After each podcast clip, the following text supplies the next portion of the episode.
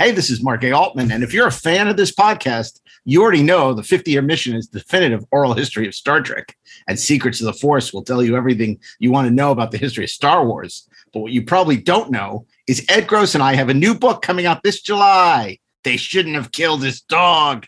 The complete, uncensored, ass kicking oral history of John Wick, Gun Fu, and the new age of action. Coming from St. Martin's in hardcover, digital, and audio. You can order it today. Hey, this is Mark A. Altman. This is Daren Dochterman, and we are the Inglorious Treksperts.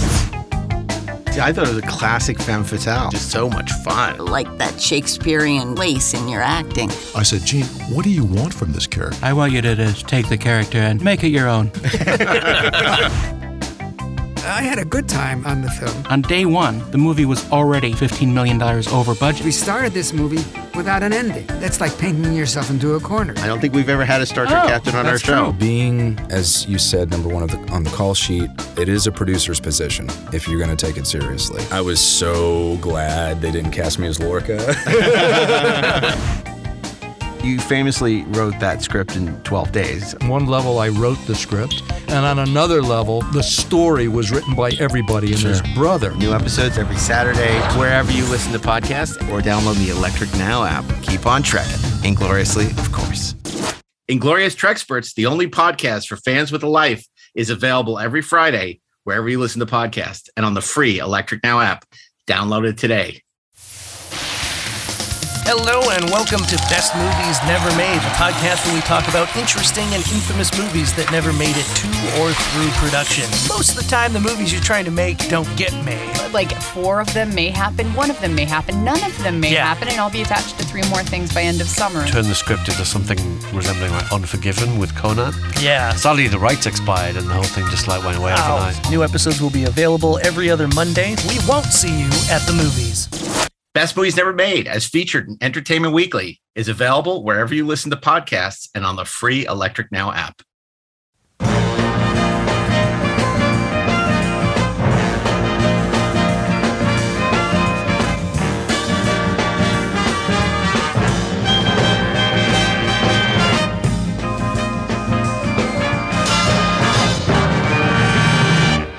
Hey, this is Mark A. Altman, and this is the 430 movie, and it's mooning over Audrey Week, a week of Audrey Hepburn films. And here to moon the most, that doesn't sound right at all, is uh, Mr. Monday, Steve Melching. I can't wait to dive into the career of the luminous Audrey Hepburn. On Tuesday, Daren R. Dochterman. The R stands for hooray. No. And on Wednesday, Really big shoe. it's not the A is not for Audrey, it's Ashley Edward Miller. Mooning Audrey Hepburn is wrong and it shouldn't be done. And of course, on Thursday, it's me, Mark A. Altman. Welcome to another fantasy theme week. This week, it's devoted to the films of Audrey Hepburn. And I have to say, it's it's you know, I'm going to date myself a little. You know, back in high school, everyone had posters of Farrah Fawcett majors. But then they got classy in college. they all had, especially the girls, all had Audrey Hepburn uh, posters in their dorm rooms. You know, I, I probably had Shatner. I don't know, Humphrey Bogart. But they were everybody. You everywhere you went. I remember even at IKEA, everything was like, you know, oh, it was. I think people had no idea who she was, but they're like, oh, I'll get that. That looks like something that would look good in my dorm room. Anyway, now it's Taylor Swift and Megan Thee Stallion. But back then it was Audrey Hepburn, and we love Audrey. And uh, we've done a couple of these uh, these uh, weeks devoted to actors. And uh, after the thespian, the great thespians Arnold Schwarzenegger and Sylvester Stallone, we decided it was time to cleanse the palate, I guess. Um, and Everyone should be happy to know that I do not have an Audrey Hepburn impersonation. oh well, Really, that, you you know, I don't know if we should go ahead with the show then. Really, I don't. But I'm, I'm- sure Daren can do impressions of several of her co-stars. I'm sure you could do Mickey Rooney. My, Oh Well, no! You're not My going Geor- to. my Her accent is actually Bernard's a little very- rusty.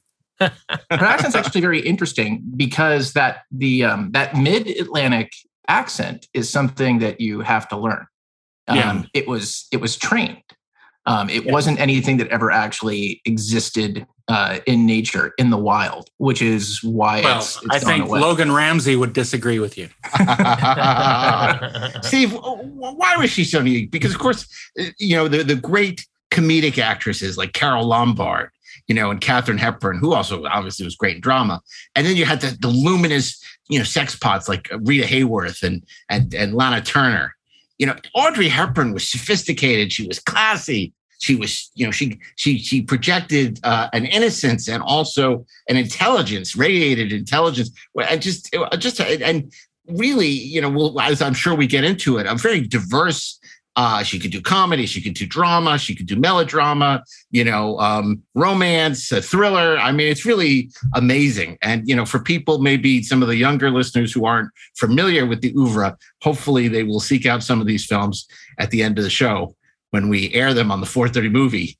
But uh, Steve, tell, tell us a little bit about uh, Audrey Hepburn.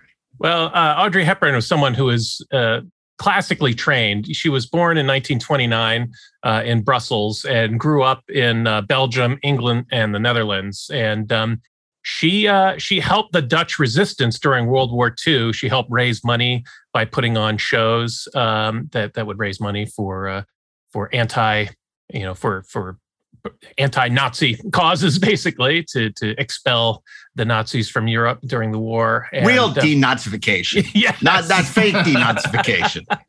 but she uh, she came up as a dancer, a ballet dancer, and a singer, and uh, and started training as an actress. Uh, she moved to uh, London, where um, she started getting cast in small roles on the BBC uh, until she was uh, discovered one day and cast in the Broadway uh, version of Gigi that ended up being a massive success on Broadway and on tour. And uh, the great William Wyler, the director William Wyler, saw her in that and cast her in her first major motion picture role, which I'm sure we'll discuss. Because she she doesn't have a huge filmography, but she has a lot of classics in it. Yeah. She chose her projects for very pound, carefully. She chose wisely. Yeah. Much like uh, Indiana Jones and the Last Crusade, uh, she chose wisely, and a uh, lot of lot of classics, which we'll find we'll, we'll find out. Um, she, she also became something of a fashion icon. Uh, to quote uh, to quote one of our favorite festival directors at Telluride, Peter Sellars, "She is fashion." I hadn't thought about that in a long time. I remember when the late Peter Sellers, and of course, we're not talking about Dr. Strangelove. We're actually talking about the opera director, Peter Sellars. Um, but he said that at Telluride, uh, at least for us, rather infamously. Uh, she He was speaking fashion. about uh, what Catherine Deneuve, wasn't Yeah, it? yeah, yeah, yeah, yeah. but it equally applies to Audrey Hepburn, who has, as you said earlier, that this sort of warmth, this intelligence, and this sort of uh, waifishness. Uh, she was just a really appealing screen personality. Yeah, the other She had- thing. oh, sorry. Go ahead, Daren. She had the look of a knowledgeable innocent. Mm. And and you know the thing I, I love about her, like uh, uh, you know, that makes her even greater. It was the same thing Roger Moore had. Y- y- You know, very active in Walther UNICEF PPK? and in Czech. Yeah, she carried a Walther PPK around with her, but they were very. They were very they were very active you know with unicef and with charities and and um uh you know both were i think spokespeople for uh the um uh unicef. And uh that was that was great because they took their fame and used it you know for a very important you know important cause. So that that was even better. And in fact you know later in her life where she for all intents and purposes was retired was pretty much devoted to um uh you know her char- charitable causes um, and then, you know, she came back and did one last film, which I don't think will be on our list, but who knows? So I'm not going to mention it. Um, and uh, and but it was really a remarkable career. And we're going to talk about that remarkable career right now. Uh, as always, we're going to start on Monday with Steve Melching with his pick for Mooning Over Hepburn Week. Uh, my Audrey Hepburn pick is perhaps a movie that's a little atypical for her. It's um, more of a, a late career uh, film for her when she was uh, maybe experimenting a bit more with with her roles, and it's it was more of an ensemble piece, but uh, I think a really interesting film, and it's from 1976, Robin and Marian. For over six centuries, the legend of Robin Hood and Maid Marian has inspired hundreds of ballads, books, operas, plays, and movies. And now, the legend becomes a love story. Columbia Pictures presents Sean Connery and Audrey Hepburn in Robin and Marian. Go fight the sheriffs and the kings. I love you and you make me proud. I thought the man was dead. He's back in Sherwood. Robin is back in Sherwood, I said. We're here to serve you, Robin. And fight against that king. They're flocking to him in hundreds. He's become a legend. Have you ever tried to fight a legend? To some, he was a hero who would bring them hope. To some, he was a common thief to be hunted down. To some, he was an enemy to be respected and feared. To Marian, the woman he loved, he was her man. You're so beautiful. Come and sit by me. Sean Connery is Robin Hood. Robert Shaw is the Sheriff of Nottingham. Nicol Williamson is Little John. Richard Harris is Richard the Lionhearted. And in her long awaited return to the screen, Audrey Hepburn is Marian. No more scars, Robin. It's too much to lose you twice. I've never kissed a member of the clergy. Would it be a sin?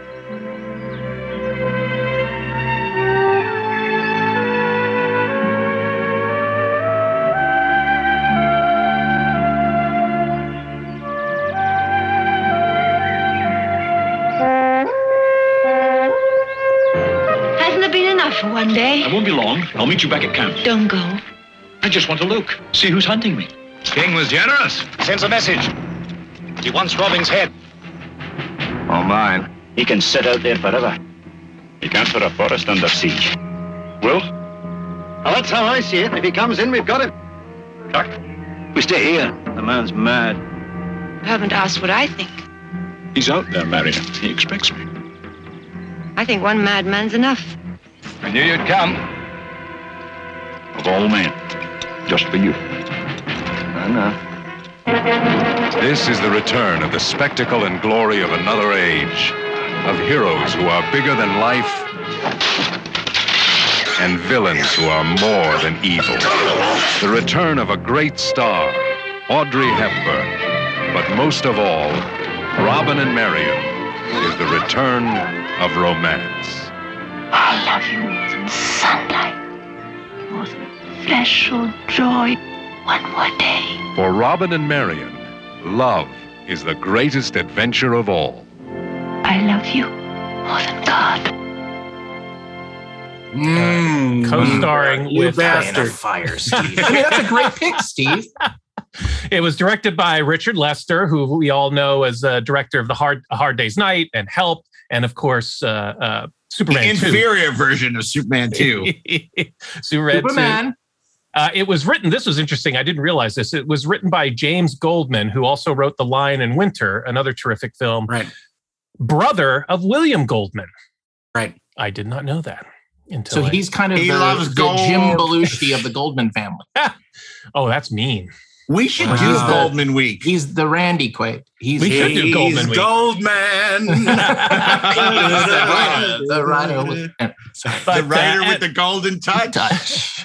For those of you, our listeners who haven't heard of this movie, Robin and Marian refers to Robin Hood and Maid Marian, and uh, it stars co-stars Sean Connery uh, as Robin Hood. Uh, Here's your chance, Daren. I'm not going to do any damn voices for you. Audrey Hepburn plays uh, Maid Marian. Uh, Robert Shaw uh, plays the uh, Sheriff of Nottingham. Uh, Nicol Williamson uh, plays Little John. Richard Harris plays Richard the Lionheart. Denholm Elliott plays Will Scarlet, and Ian Holm plays King John. So it's got this terrific cast of British actors, British superstars. The score was done by the great John Barry, who we all know. And so it, it was kind of a reunion of sorts. You have Sean Connery reteaming with his co-star from from Russia with Love, Robert Shaw, and also with um, uh, John Barry, who of course did a lot of music for the Bond films. The train fight in the film seemed a little bit out of place, though. and when Oh, he kept my. calling, you know, Audrey Hepburn old man, that made no sense. yeah. But your traps and Smash call each other.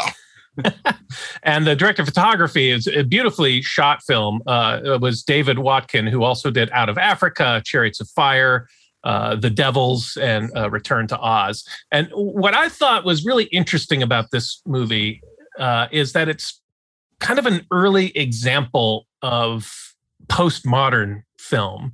And what I mean by that is it's uh, it postmodernism is in film is is is hallmarked by things like homage and and uh, pastiche uh, and a sort of meta self-reflexivity that kind of relies on an audience's knowledge of the material. And so here you have a film that focuses on uh, that that's become kind of a common uh, kind of a staple of storytelling in the years since where you you you take iconic characters that you all know very well from uh, you know from from classic stories and put them in a different time period in their lives Thank you, And in- Professor.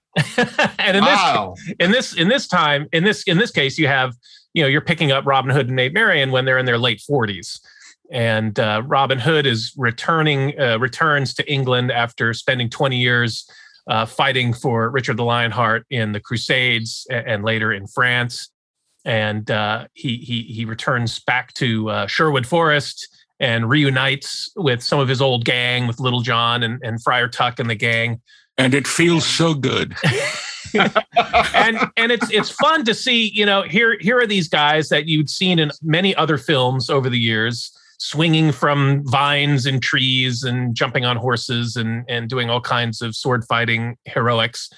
And they're kind of these these late middle age guys that are you know they're a little creaky. They get winded when they fight and and have, Sounds you know, familiar. run yeah they're they're they're stiff Imagine Uh, if they had a podcast. and they, I don't they think they need to imagine. and they, they sort of uh, realize that you you can go home again, but you can't go home again. Like Yeah. things have changed, and uh, but some things didn't change because Robin is still very much in love with Maid Marian. Uh, he discovers that she's still alive and uh, seeks her out, and uh, she is surprised to see that he's still alive. And uh, Gordon's alive. the relationship goes from there. And of course, the old rivalry returns when, of course, the sheriff of Nottingham, their old foe, is also still alive uh, under the reign of a new king, the the, the bad King John, who um, is is looking to uh, to clamp down on their shenanigans. So um, it's he's the Dean Wormer. He's of the, totally Ages. Dean Wormer. Li- listening to your professorial uh, treatise, I was thinking we should have on the show, we should have uh, the Professor Kingsfield movie minute, where where Professor Kingsfield gives us a little tutorial. It's like he, he no longer teaches law; he's now teaching film, and he can give us a little bit of uh, uh, uh, you know um, uh, uh, professorial insight into uh, into a movie. What do you think of that. Daren? I think that's an atro- atrocious idea. and I think that you're not going to do very well here. Thought it was a you watch the idea. films yourself, but we train your mind. You come here with your skulls full of mush, and you leave thinking like a critic. It stinks. well, that's a great way to start us off, Robin and Marian. And unexpected, I would It, say. it wasn't unexpected by me because it was my choice. Oh. But Yeah, oh, fine. because it was my choice. Why? Hey, Is guys, that why don't right? you just do Robin and Marian week and go home? you know, can I tell you something? Was it your I- this week, I'm going to beat, no, I'm going to be Steve Melching this week. I've never seen it. Wow. I need to see it. I, I mean, after hearing, well, first of all, the fact that all three of you have seen it, I haven't seen it. There's something seriously wrong with that. But Yeah. secondly, after hearing uh, uh, uh, Steve talk about it, I'm, I'm dive every. I love everything about it. You Yeah, used a lot of very expensive it's- words. It's streamable. I believe it's on is. HBO Max. I will. Uh, I will absolutely. Uh, I will absolutely either buy it on iTunes or watch it on HBO like a Max. four or- buck rent It's, on uh, it's the one that doesn't have Bugs Bunny in it.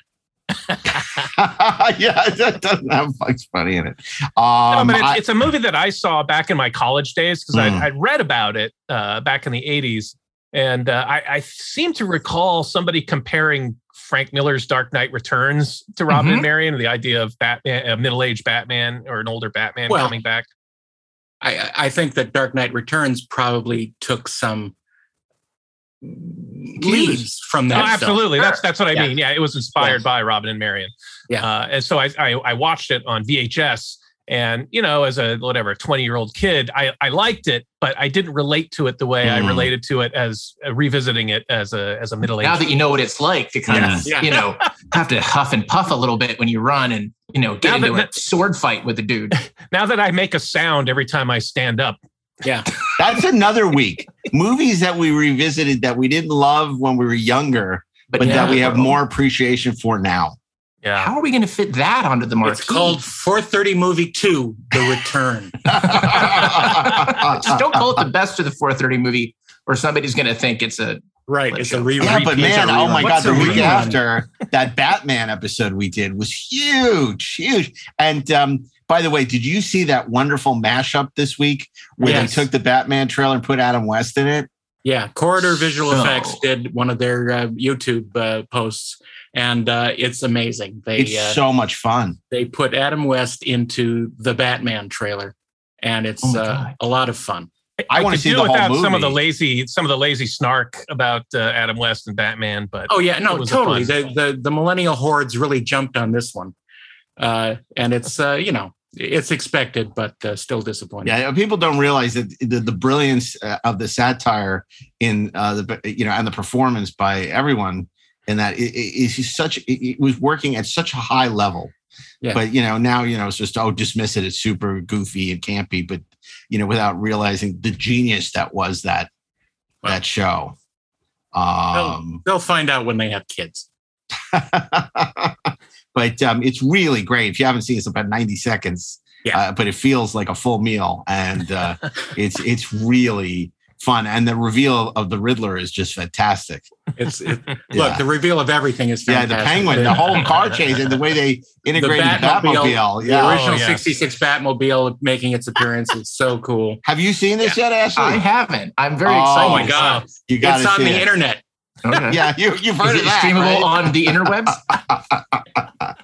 yeah, it's really good. By the way, right after Robin and Marian. I Adam forgot to mention. I don't know how I forgot to mention this when we did 420 week. I, I didn't mention in college.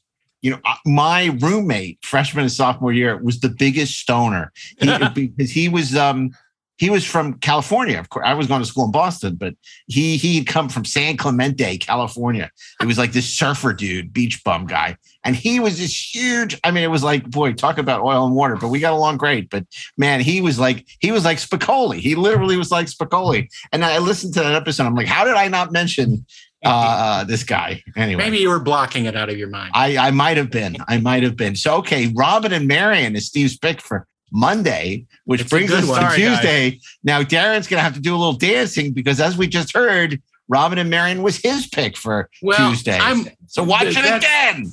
That's true, but I'm good at dancing. Uh, I, I'm I'm juggling a couple of them because, uh, of course, there's there are many selections that you could have.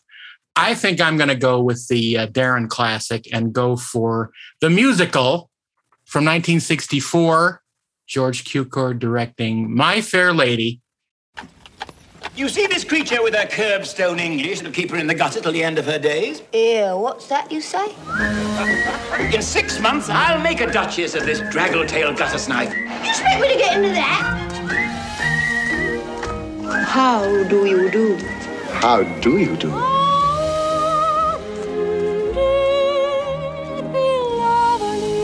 So you came here to rescue her from worse than death, eh?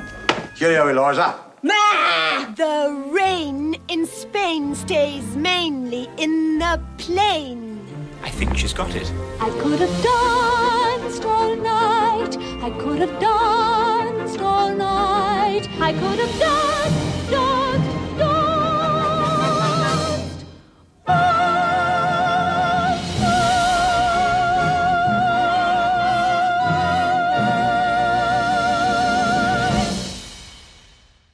Starring Audrey Hepburn, Rex Harrison, and uh, a cast of thousand Cockney singers. Uh, it's uh, you know, look, if you like musicals, you will love this.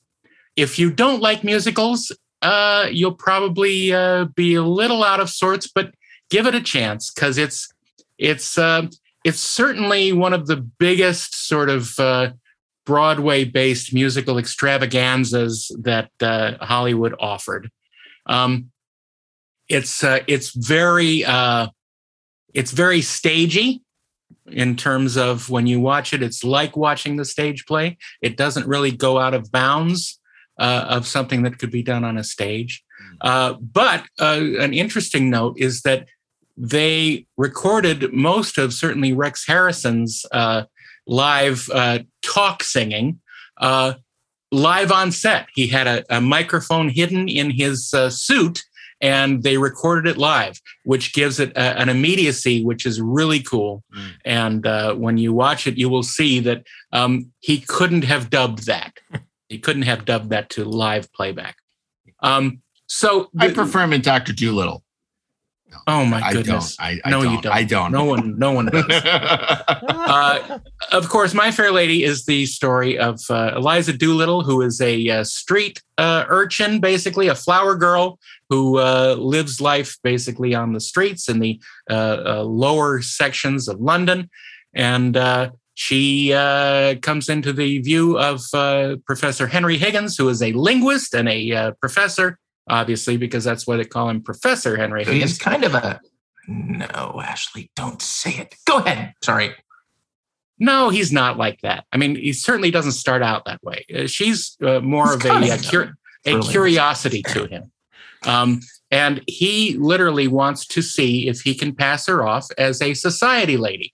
And he has a bet with, uh, uh, you know, uh, Buck Rogers, uh, uh, Dr.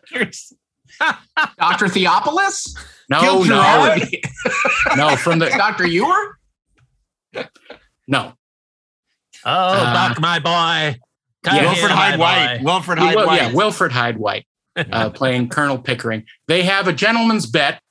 Uh, it's uh, it's kind of like uh, trading places, Mm. uh, Mhm. and, uh, and Without Jamie and- Lee Curtis.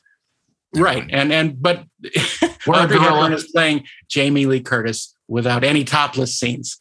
Um, but uh, that's fine because look, the uh, the musical is by uh, Lerner and Loewe, and uh, so many uh, recognizable tunes. You may not know them offhand, but you'll certainly recognize your parents listening to them, perhaps, or even your great grandparents, perhaps. I don't know. Yeah, I think uh, My Fair Lady would have been a lot better without the music.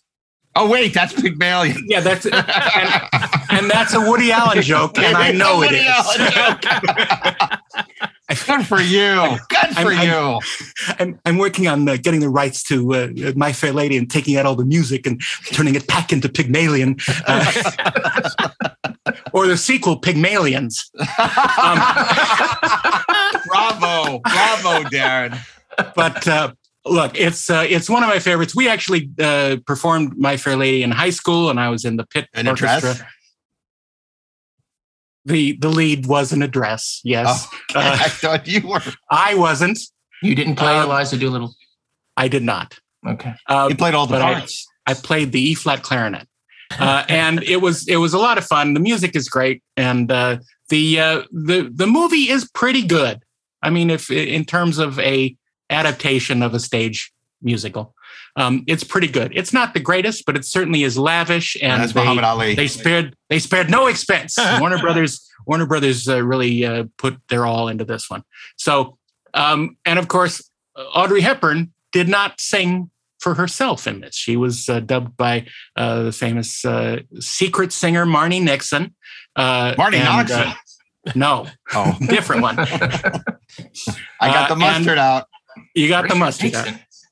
Richard, yeah, she was dubbed by Richard Nixon. I could have danced all night. but it's uh, look, it's uh, it's one of those things that uh, you're either going to love it or you're not going to like it. So uh, try it. It's fun. That's great. And it's available on 4K now too. Uh, it was recently put I out think on so, yes, recently. 4K. Um, yeah, look, that's a great pick, and I'm so glad. You know, we have to have uh, at least one of her musicals represented, of course, because um, these were huge films in the '60s.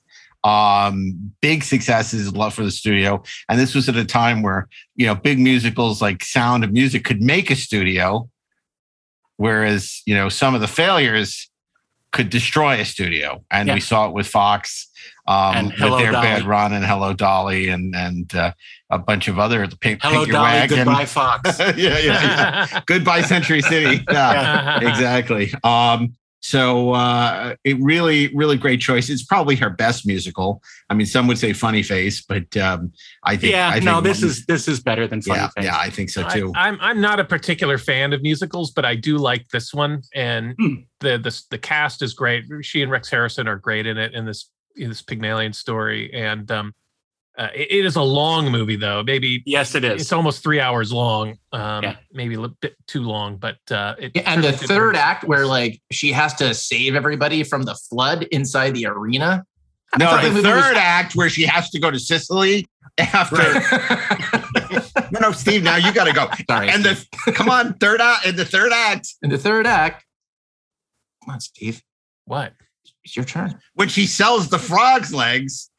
Oh. okay. Whoa. Oh, the Muppet My Fair Lady. Oh, Yeah. the rain Yeah. in Spain falls mainly under the Rainbow Connection. okay. I, I, you know, I just realized I forgot to mention in our, uh, or the intro of Audrey Hepburn, she is an EGOT winner. Yes, She Is has she won really? the the the Emmy, the the Grammy, the Oscar, and the uh, Tony. Oh, I didn't know that. That's interesting. Actually. One of one of only a handful of people that have accomplished that feat. So if you don't win the Tony, are you just the ego winner? Yes. That's pretty great. And if you don't win the Emmy, you just got. You win the Tony, the Oscar, and the Emmy. Are you the toe winner? Yes, you are. Okay. On that note, what a great pick for Tuesday from Daren Dochterman, the classic musical My Fair Lady. Um, is there an intermission? I don't remember. Uh, I think there is. Yeah, there must be at that. I think at there that is. length. But I don't know. Like it- that's what the Run P app is for. Well, back then they didn't have the Run P app. That's too bad. They No, you just back peed in the seats. and we liked it that way. They gave you a dime. Call your mother. Okay, so um, that brings us to Wednesday, and Ashley Edward Miller. And this should be interesting because, as you know, Wednesday is a notoriously surprising, offbeat, strange day, usually in the hands of Mr. Miller. And uh, we'll see what he comes up with. Well, I'm in a bit of a pickle because, you know, a couple of weeks ago, Tuesday was Wednesday. This week, Monday is Wednesday. Um, just fine. Um, Tonight, the, uh, Monday is Wednesday. On the we're 4:30 movie. Um, and uh, yeah, I uh, I will say that um, look, she's she is amazing in literally everything that she does. Right? It's like you look at her filmography, you throw a dart, um, and if she's in it, no matter what else you think of the movie, uh, you will find her incredible, or as we like to say on this podcast, luminous. Um, it will It's be a worth different the kind watch of luminous. It's Yes. a real luminous. We've made turned luminous into a joke and a kind of punchline for every. But she's real. But she's really luminous. she is, you know, when we talk about somebody being a star, th- that's what we mean. Mhm. Um, because her her charisma is just, it's an eleven. It's just an eleven, um, and and she is so credible um, in almost anything she does, almost any genre. Um, although obviously, like you know, we most associate her with you know with romantic stories, and for really good reasons. But she's you know she's she's just a great great actress. Um here's my my problem. So i i, I know there is no chance i'm going to step on mark because i know with metaphysical certitude Yeah, you what do. mark is going to do pick I. thursday Yeah, I have I think I we all- With a few down. times, you it's know. written down in front of me. Yeah, yeah. yeah, yeah, yeah, yeah, We, yeah. we should all say it in unison like in stereo when And I won't even comes up. try and like pull a fast one because I literally cannot do that. It'd be impossible. Um, which leaves me uh, with with two choices. Um, but you know what? This is, of course, our God damn it! This is our fifth season. Yeah, it's Is our fifth right? season. Our fifth season, where like everything is back on the table. Everything's Um, back, baby. And uh, I want to go back to a pick that I made a few years ago, a few seasons back, and Good choice. I, I, I made it almost off the cuff uh, to uh, to to undo another pick, Mm-hmm. and, and I'm not sure that I, I gave this pick quite the the love uh, that it deserves, nor the the adoration that I have for it in my heart. For Love Um, Story Week. Yeah, exactly. It was for Love Story Week, and I, re- and I, I replaced my original pick of the Empire, The Empire Strikes Back, with with this. Um, Blake Edwards, 1961, uh, based on a novella by Truman Capote, uh, Breakfast at Tiffany's. If I could find a real life place like Tiffany's, then I'd buy some furniture and give the cat a name. Tiffany's? You mean the jewelry store?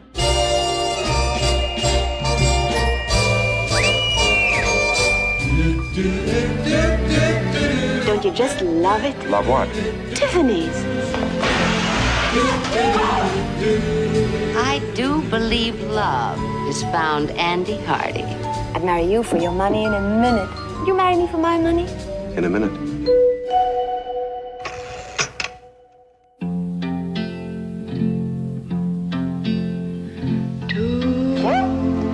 drifters off to see the world.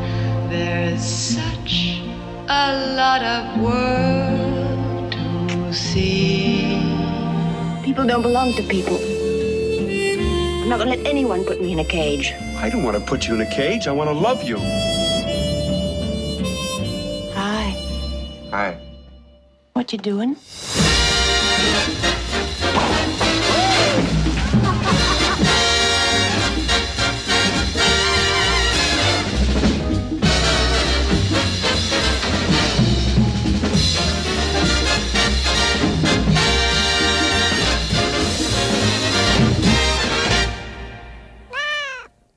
Um, uh, this is a movie that I have to say, like in all honesty, took me completely by surprise.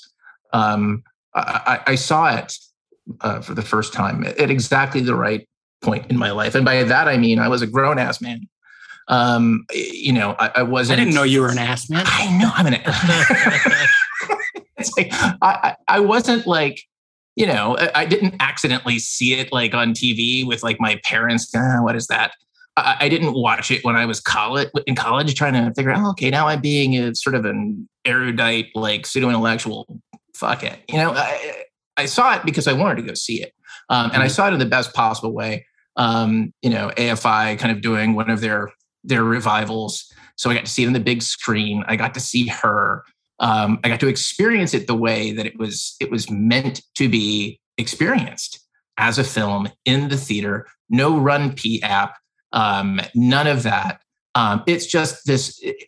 First of all, first and foremost, it's a, it's an amazing, beautiful, funny, sad, um, but ultimately kind of very uplifting in a bittersweet way story. Um, it's about people. George Peppard is in this, and you'll remember him. He's, you know, he's I said Hannibal. The real reason you saw the movie, you were a huge Hannibal Lecter. fan, and you heard George Peppard was in it, and you had to go. Yeah, exactly. I knew George, But he he's like loves it when a plan comes BA. together. It's the same reason you saw DC Cab. That's, that's because, because, because BA's in it. I pity the fool. Um, George Peppard is in it. He's her co-star.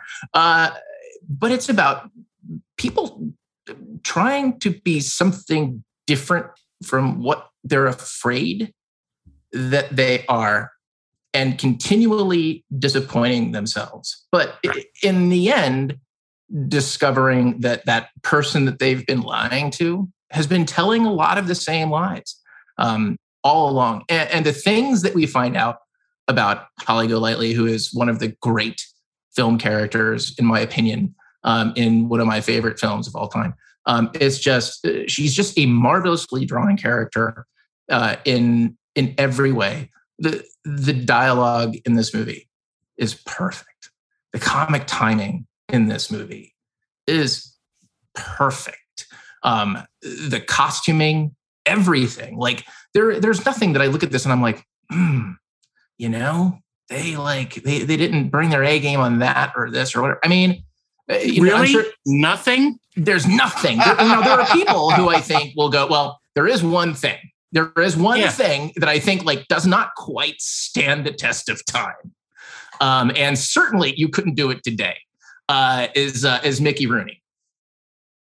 Yeah. But uh, I mean, even then, it was appalling. yeah, uh, no, no, one hundred percent. That that part is. But what I kind of like mentally, You, uh, you kind of- that off I into its that own part out, right? Because Because you I- have, isolation you have to. I mean, anyone who doesn't go to see this movie because they're offended by Mickey Rooney, is stupid. uh, they're is- yeah. I mean, they're missing out. I Well, mean, let's be honest. And We should the, say offended what role Mickey Rooney is Because, playing and how look, he's playing it. the reality is, if it was made, if it was made this year, of course, it would be unacceptable and deservedly so. and nobody But- would do it. But and nobody would do it right? Uh, but um but the fact is you know this was made in 1961 when this kind of thing was you know commonplace. And um it doesn't dismiss you know it, it it doesn't dis you can't dismiss this brilliant wonderful gem of a film because of this casting. Yeah. you know i mean it, you just can't. No you can't. It's just you, you have to go into this um honestly like you don't have to go into this with anything except just the expectation that y- the time that you spend will be well spent.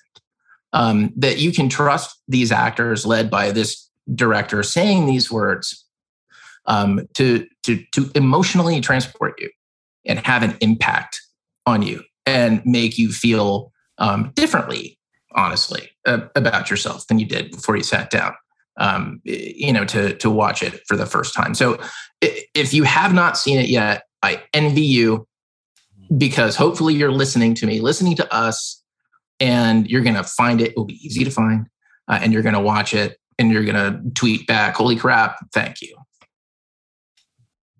Has Yeah, that great score from henry oh my mancini? Henry Mancini's Yeah. score is awesome Well, but did you know that Moon River was wider than a mile?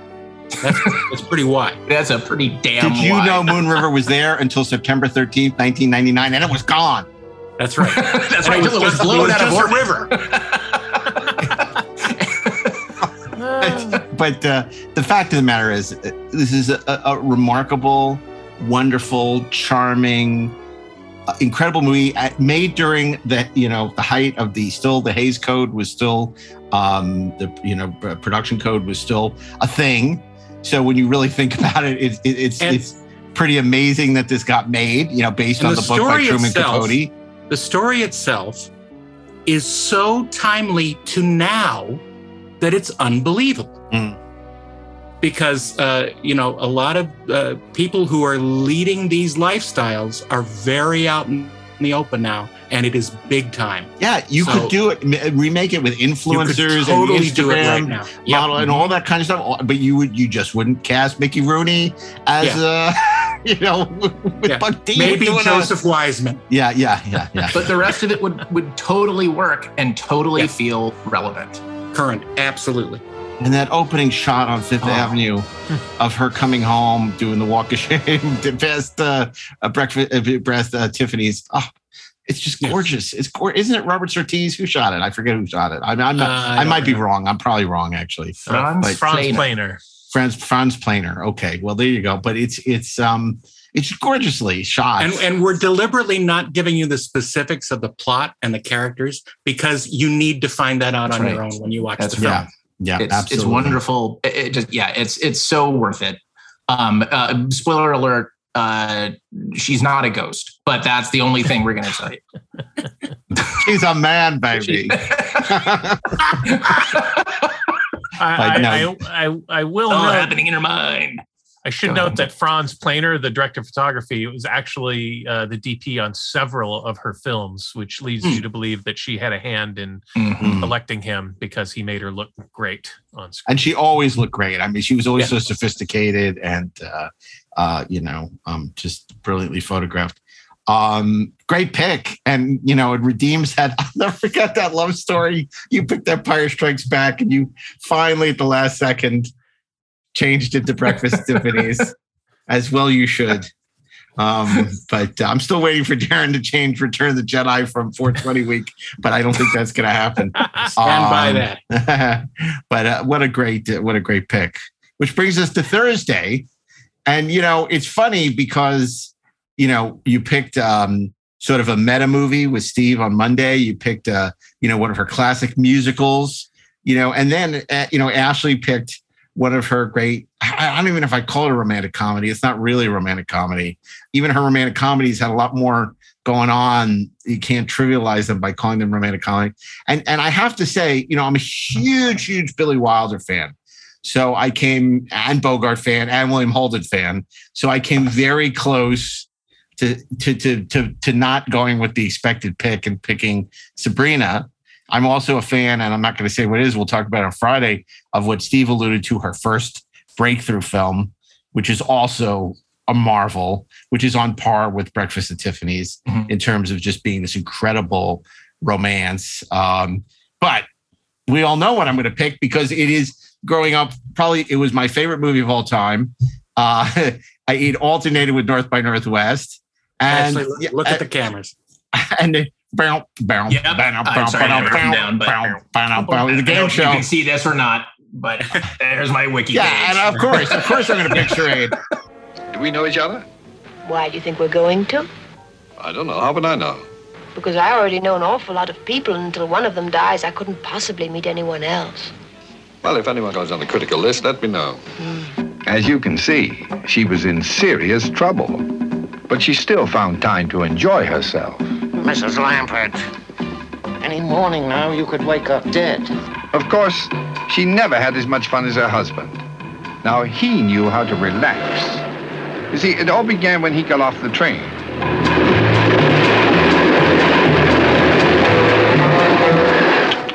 Now, there's a relaxed husband. Police probably think I killed him. Instant divorce, you mean?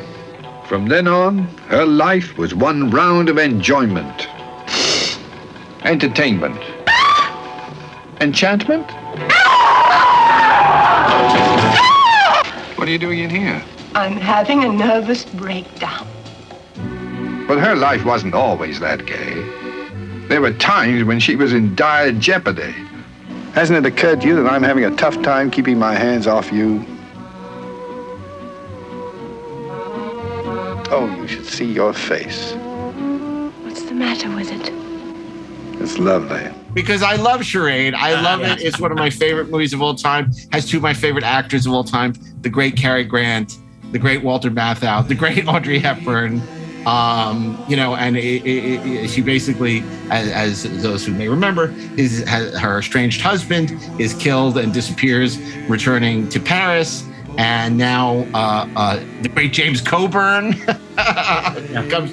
Uh, these three mysterious strangers come uh, looking because they think that she knows where this fortune in money is, and uh, the FBI approaches her and needs their help, uh, her help to uh, From the of director of Seven everything. Brides for Seven Well, Brothers. yeah, I mean Stanley Donen, uh, who directed with Gene Kelly, "Singing in the Rain," who also uh, replaced John Barry as the director of Saturn Three.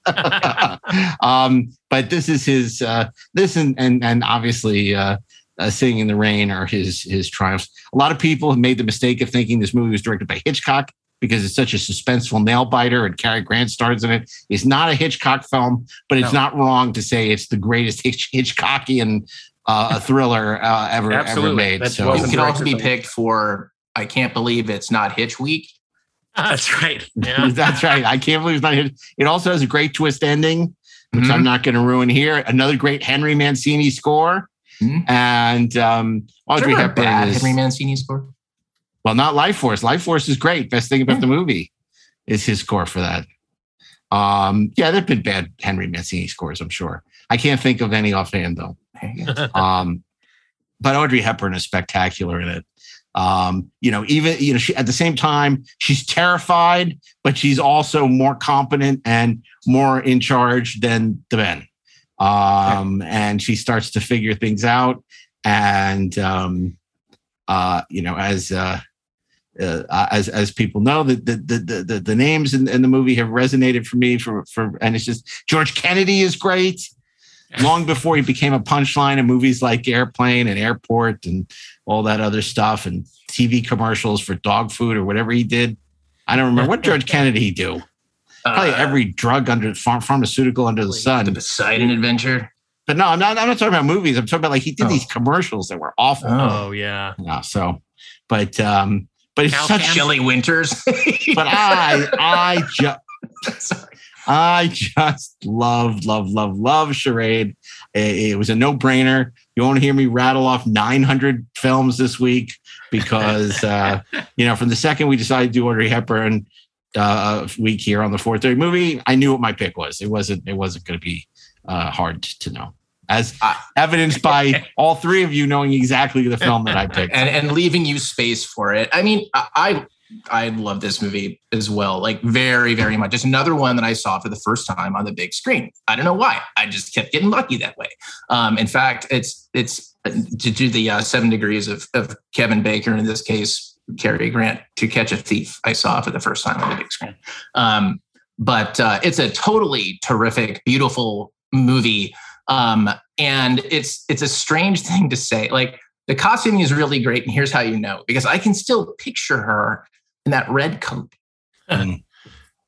um, it just I tell you what, man. Like I, I wonder if it's actually possible for a costumer to do a bad job with Audrey Hepburn.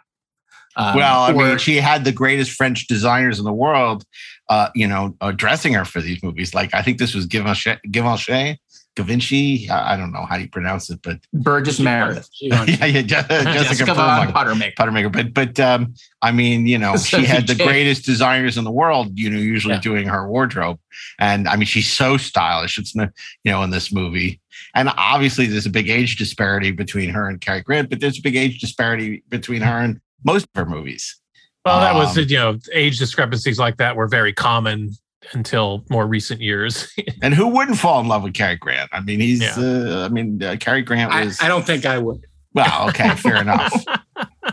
But uh, I'm it's- trying to remember. I think I might have seen this movie for the first time uh, at your apartment, Mark. I, I feel like maybe you had some people over and we watched it on Laserdisc or something. Yes, that we happened. probably, or it might have been at your house. Maybe. You know, when you used to do, uh, because you would do theme. like buried treasures and theme weeks and stuff. And, you know, we obviously did Planet of the Apes week, um, you know, I which, which we did a was- night.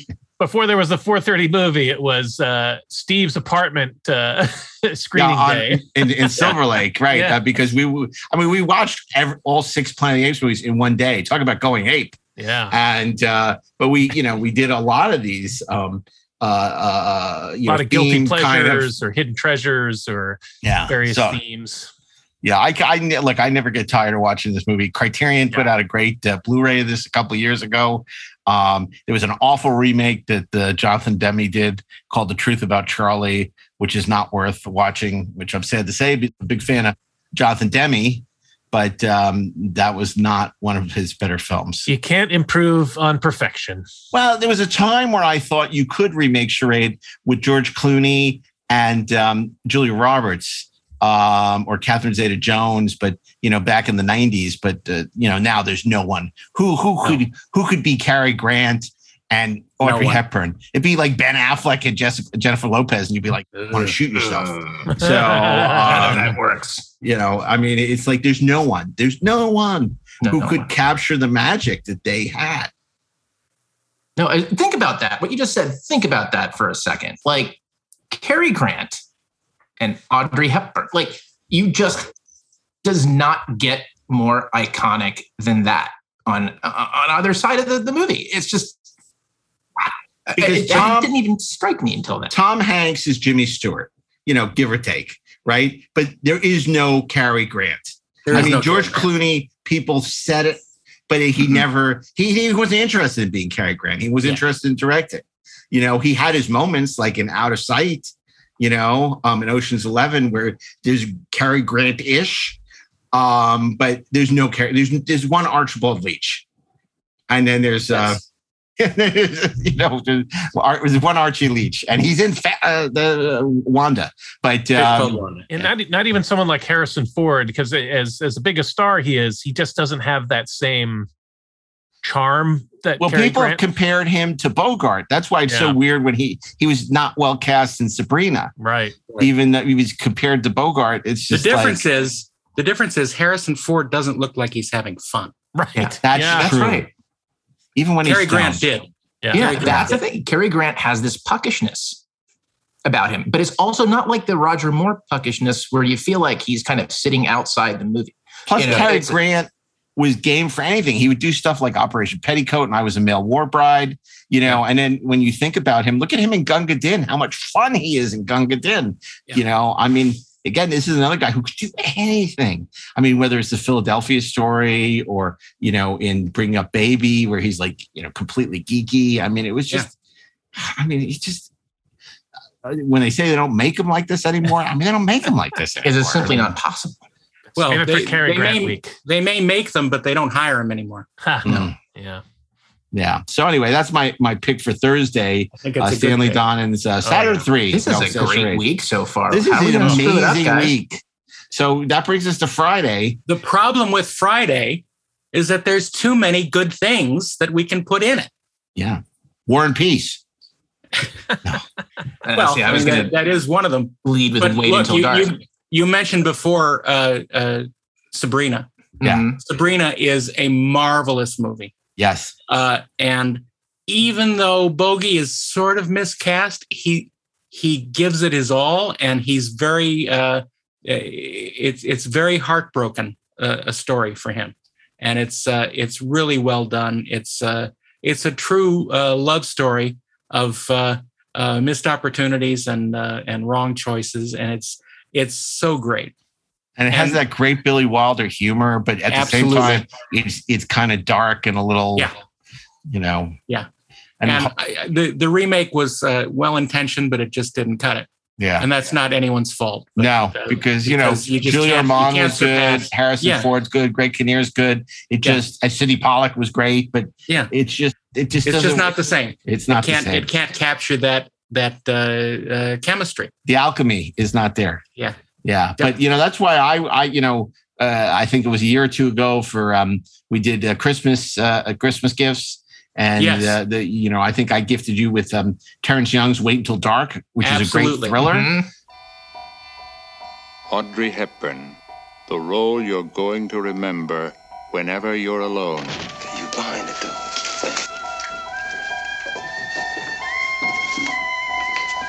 She's a alone, so they still don't move. She is blind, and she is alone, with a terrible suspicion growing. Gloria, I know you're there.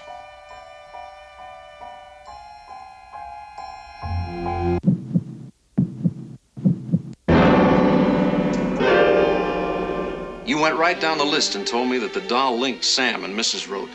And now Mrs. Rote's dead. Murdered right next door. But maybe I was wrong. That doesn't matter. If you thought that way, the police will think that way.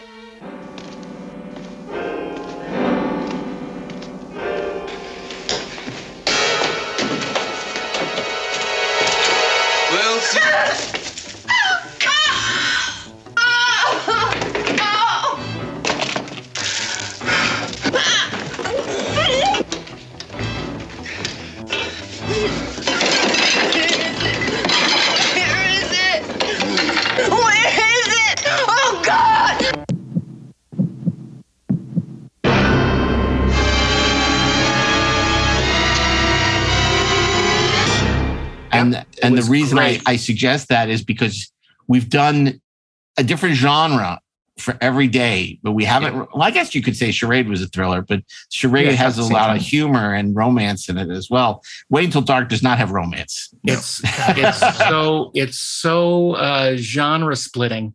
Uh, it's incredibly well done, and the performances are spot on, perfect.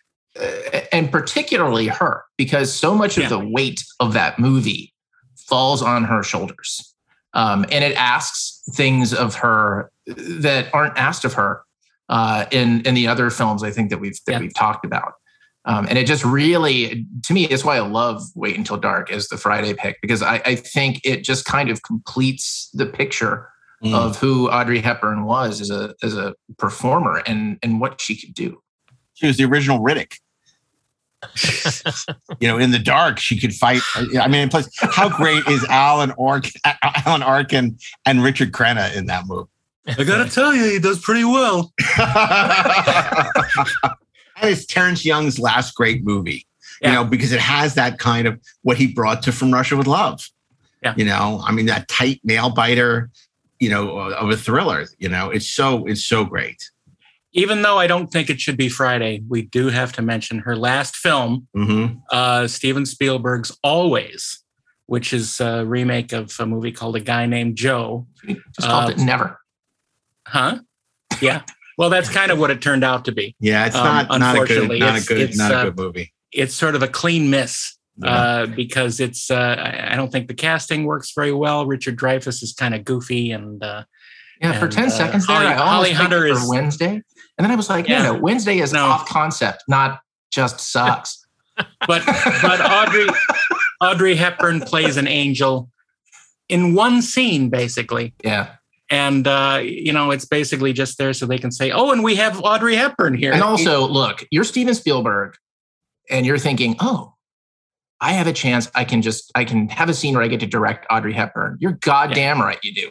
Because deep down in places you don't like to talk about at parties, you want Audrey Hepburn on that wall. You need Audrey Hepburn on that wall. Well, it's funny because for those of us, you know, who liked 1941, this Uh-huh. was Spielberg's first miss.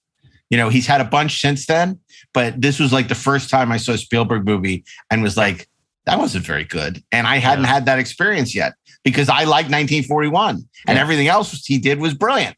So um, it was interesting. And I, I I've only seen it once. I saw it me Chr- too. Christmas Day back in 1989 and never saw it again. Yeah, it's unfortunate, uh, but she uh, is still luminous. Uh, you know, Sure. not quite so well photographed as she has been before, but you know that's not her fault. Yeah. See, I'm sure, wanna Steve, you must have a bunch of uh, picks Uh, you there- want to there's one of the first Audrey Hepburn films that I remember seeing uh, in its entirety, and, and this was on the big screen, was A Nun Story Hmm. from 1959, uh, which is uh, a, a drama directed by Fred Zinnemann, uh, Hmm. which also stars Peter Finch. Um, I, I remember I haven't seen it since I was in college, but I remember being uh, pretty impressed by it at the time, uh, and I've been meaning to to revisit it. Um, but uh, you know, it, it's uh, she was nominated for an Oscar for that performance, and uh, I remember it being a solid movie. And of course, there's the Diary of Anne Frank, which is an important movie, but not necessarily a great movie. Um, and uh, She also what- had a, a very small role in one of the Ealing comedies, The Lavender Hill Mob. Mhm. Uh, but it's it's nothing to write home about. I like uh, Roman Holiday, but in a, I in a love way- Roman it- Holiday. it- it's but it feels a little bit like a sketch um, Yeah. for things that she would do better elsewhere. Yeah, or that yeah, but I better almost versions- feel you're not giving it its due, and I'm not saying it should be Friday. Oh no, no, but- believe me, I'm not. I don't want to cast aspersions on. I'm just saying that, like in the in the graded on the curve of like what we're talking about, like it doesn't feel like Friday to me. But I mean, Gregory Pe- Peck is so great in it. She's so great in it. And it's kind of one of these tropes that's been done now a million times since. But like this was like the first time the princess who wants to be a real girl for a weekend before, Yeah. you know, she'll never get out of the castle. So she wants to go see what real life is like. And then just keeps getting into more and more trouble. And it's very funny and it's very charming. And of course, there's the famous scene where Gregory Peck puts his hand and, you know, looks like it's being chopped off. It's like the box in Dune. yeah, it's like the only thing What's missing was the inside? Betty, Pain. the Bene Gesserits. uh, but um, Bad and fail. um, but it's it's a wonderful movie. But I understand the resistance to it. Um, you know, I never. I had this is another movie I need to see. Uh, I don't know if Steve's seen it. Um, Peter Bogdanovich's um, "They All Laughed," which I I've Mhm. never seen. No, I have not. Seen it. I need to see that. They're gonna laugh at you. um, because you know, of course, this is famously uh, one of the movies that um, you know his late career films that's gotten reappraised over the years, and you know, um, I'd like to like to see it, but I haven't seen it. I don't think it, from what I've heard it would make this week, but uh, something we should. Uh, it's, I think it's hard to find. Yeah, that's one I would love to see if they ever did like a Bogdanovich festival somewhere Mm. at the Cinematheque. But unfortunately, the Cinematheque seems less interested these days in in uh, highlighting lesser seen films and programming movies that will attract large audiences. Yeah, that's why I think the you know the Academy at this point is doing more with lesser seen movies, but even they're still doing like sort of big movies. You know, th- that's the great thing about the New Beverly is that um, you know they, I don't know if they really care about making money. Like they'll show a very eclectic stuff, but they tend to lean more for the exploitation and B movie, you know, and less of the classic classics. they- you know, now that they're going to be programming the Vista Theater as well, Mhm. um, you know, maybe there's more opportunity for it's more a, a, a greater variety. Yeah. But I could see them doing like a Peter Bogdanovich at the New Beverly, you know, and because Quentin was such a huge fan. And it really is all from his his library. So I mean, that's why I think there's certain blind spots in that library, you know, films that he wouldn't show because he doesn't own prints of them. And and I think they're still only showing film prints, which also limits what they can show. Um You didn't. You didn't say his library had blind spots when I was looking at it. I don't see any blind spots. but I, I, I love this wait until dark idea. As much Yeah, as we I- all love Sabrina, I mean, I'd, maybe I'd go we'll- along with wait until dark. Yeah, and it just fills out the week so nicely. And I think we have to do wait uh, Wild about Wilder week because you know th- that could easily fall into a Billy Wilder week. Totally. Oh yeah. I I love that. What I love most about kind of picking wait until dark is that when I think about the the lineup that we have for this week, I genuine and this is not like fake hype bullshit. Uh, I, I genuinely think that making that the capper would make this like truly like one of the best weeks we ever picked. I agree. Great. There's no cloak and dagger. There's no, no, I- I- no, in all serious, this is one of the great weeks we've done. No question. And I'm going to watch Robin and Marian this weekend. You should. So, you should. know, you know, this is this is a spec- spectacular week, and you know, I think for a lot of our listeners, because I know a lot of listeners have come over from the Treksperts, our super popular Star Trek podcast, um, that uh, you know may not be familiar as familiar with the oeuvre of Audrey Hepburn. Some of our younger listeners who've come to us through through the Twitter, uh, through Elon Musk's Twitter. Um, uh, you really owe it to yourself. It's a real, a real treat uh, to, to look at some of these films because I think they'll really take you by surprise. Um, and Audrey Hepburn, again, remarkable actress, remarkable humanitarian, and um, uh, also, uh, you know, I'm I'm glad that we got around to doing this week because boy, that's a really remarkable uh, bunch of films. Agreed. Yeah. Yeah. Fantastic. Okay, well, we'll be back next week with an all new theme week. Uh, Are we gonna- are we gonna gonna recap? I'm getting there. Oh, We're gonna be back next week with an all new theme week. But uh, before, but before we do, uh, I want to recap the, the movies that we've already talked about for this week. And of course, uh, on Monday, Steve. Monday is Audrey Hepburn stars in Maid Marian opposite Sean Connery in Robin and Marian. On Tuesday, Daren Dochterman. One of the most beloved musicals of all time, Audrey Hepburn in My Fair Lady. On Wednesday, Ashley Edward Miller. And I said, what about Breakfast at Tiffany's? 1961, Blake Edwards. awesome. On Thursday, it's a hunt for missing millions. Well, it's actually not millions. it's a hunt for missing money in Paris. Audrey Hepburn and Cary Grant star in Charade, a most dangerous Charade. game. and on Friday, Terence Young and the one that started it all. no, wait, no. Wait until dark. and uh, and of course, its sequel, Wait Until Light. Um, Wait until dark was the uh, was a, a, a key element in the game that uh, my friends and I used to play of stringing movie titles together. oh, is that Uh, right? We had uh, talk radio days of heaven can wait until dark victory at sea of love story of oh lucky man on Firestarter. Oh, that's funny. well, you know, T- TCM TCM just did their uh, uh, their big festival here, and I, I wish I had seen um, Warren Beatty had spoken at, Oh. about Heaven Can Wait. I would have liked to have seen that. More than I would have wanted to see Spielberg talk about ET, honestly, to be honest. Hmm. I mean, I love ET, but I just I feel like I've heard him talk about it. Like I haven't heard Warren Beatty talk much about um But uh, they're lies, Senator. All lies. Hey, and a very happy birthday to our favorite Star Trek fan, Al Pacino. Turns Oh, yes. 30 today. So congratulations to Michael. The Screaming Owl. Ooh-ah. Did you want to plug your the screening series that's coming up at the? Oh yeah, thanks for reminding me, Steve. Um, so uh, apparently, um, we're uh, helping out at the um, American Cinematheque. We'll be doing a tribute to the films of 1982, and uh, we're going to preview some footage from our upcoming documentary about the greatest geek year ever. Um, and uh, they're showing some spectacular movies both at the Arrow and uh, that theater in um, Los Feliz three. Los Feliz, yeah. And um, really great stuff, including films that have been featured prominently on the 430 movie, like Conan the Barbarian, Fast Times at Ridgemont High, and many others. So uh, Star Trek 2, The The Wrath, Wrath of Khan. So uh, you might want to check that out. And who knows, you might even run into one of us down there or four of us. Who knows? Well, you can also run into to Mark on a scooter in Las Vegas, which is also Oh, that's a low blow. yeah. I I, uh, I, uh, you know, I was, I got to admit, I was a little reluctant to even uh, consider going back this year. You think you're gonna see her again? Have an awkward conversation about it? pull the plug. Of course, in the film version, uh, we always see Mark, but there's always a scooter that goes by in the background. every every shot, every shot, it's it's circling him, just waiting. I got strike, uh, like post traumatic Jaws. stress. Yeah. I got PTSD, post traumatic scooter syndrome.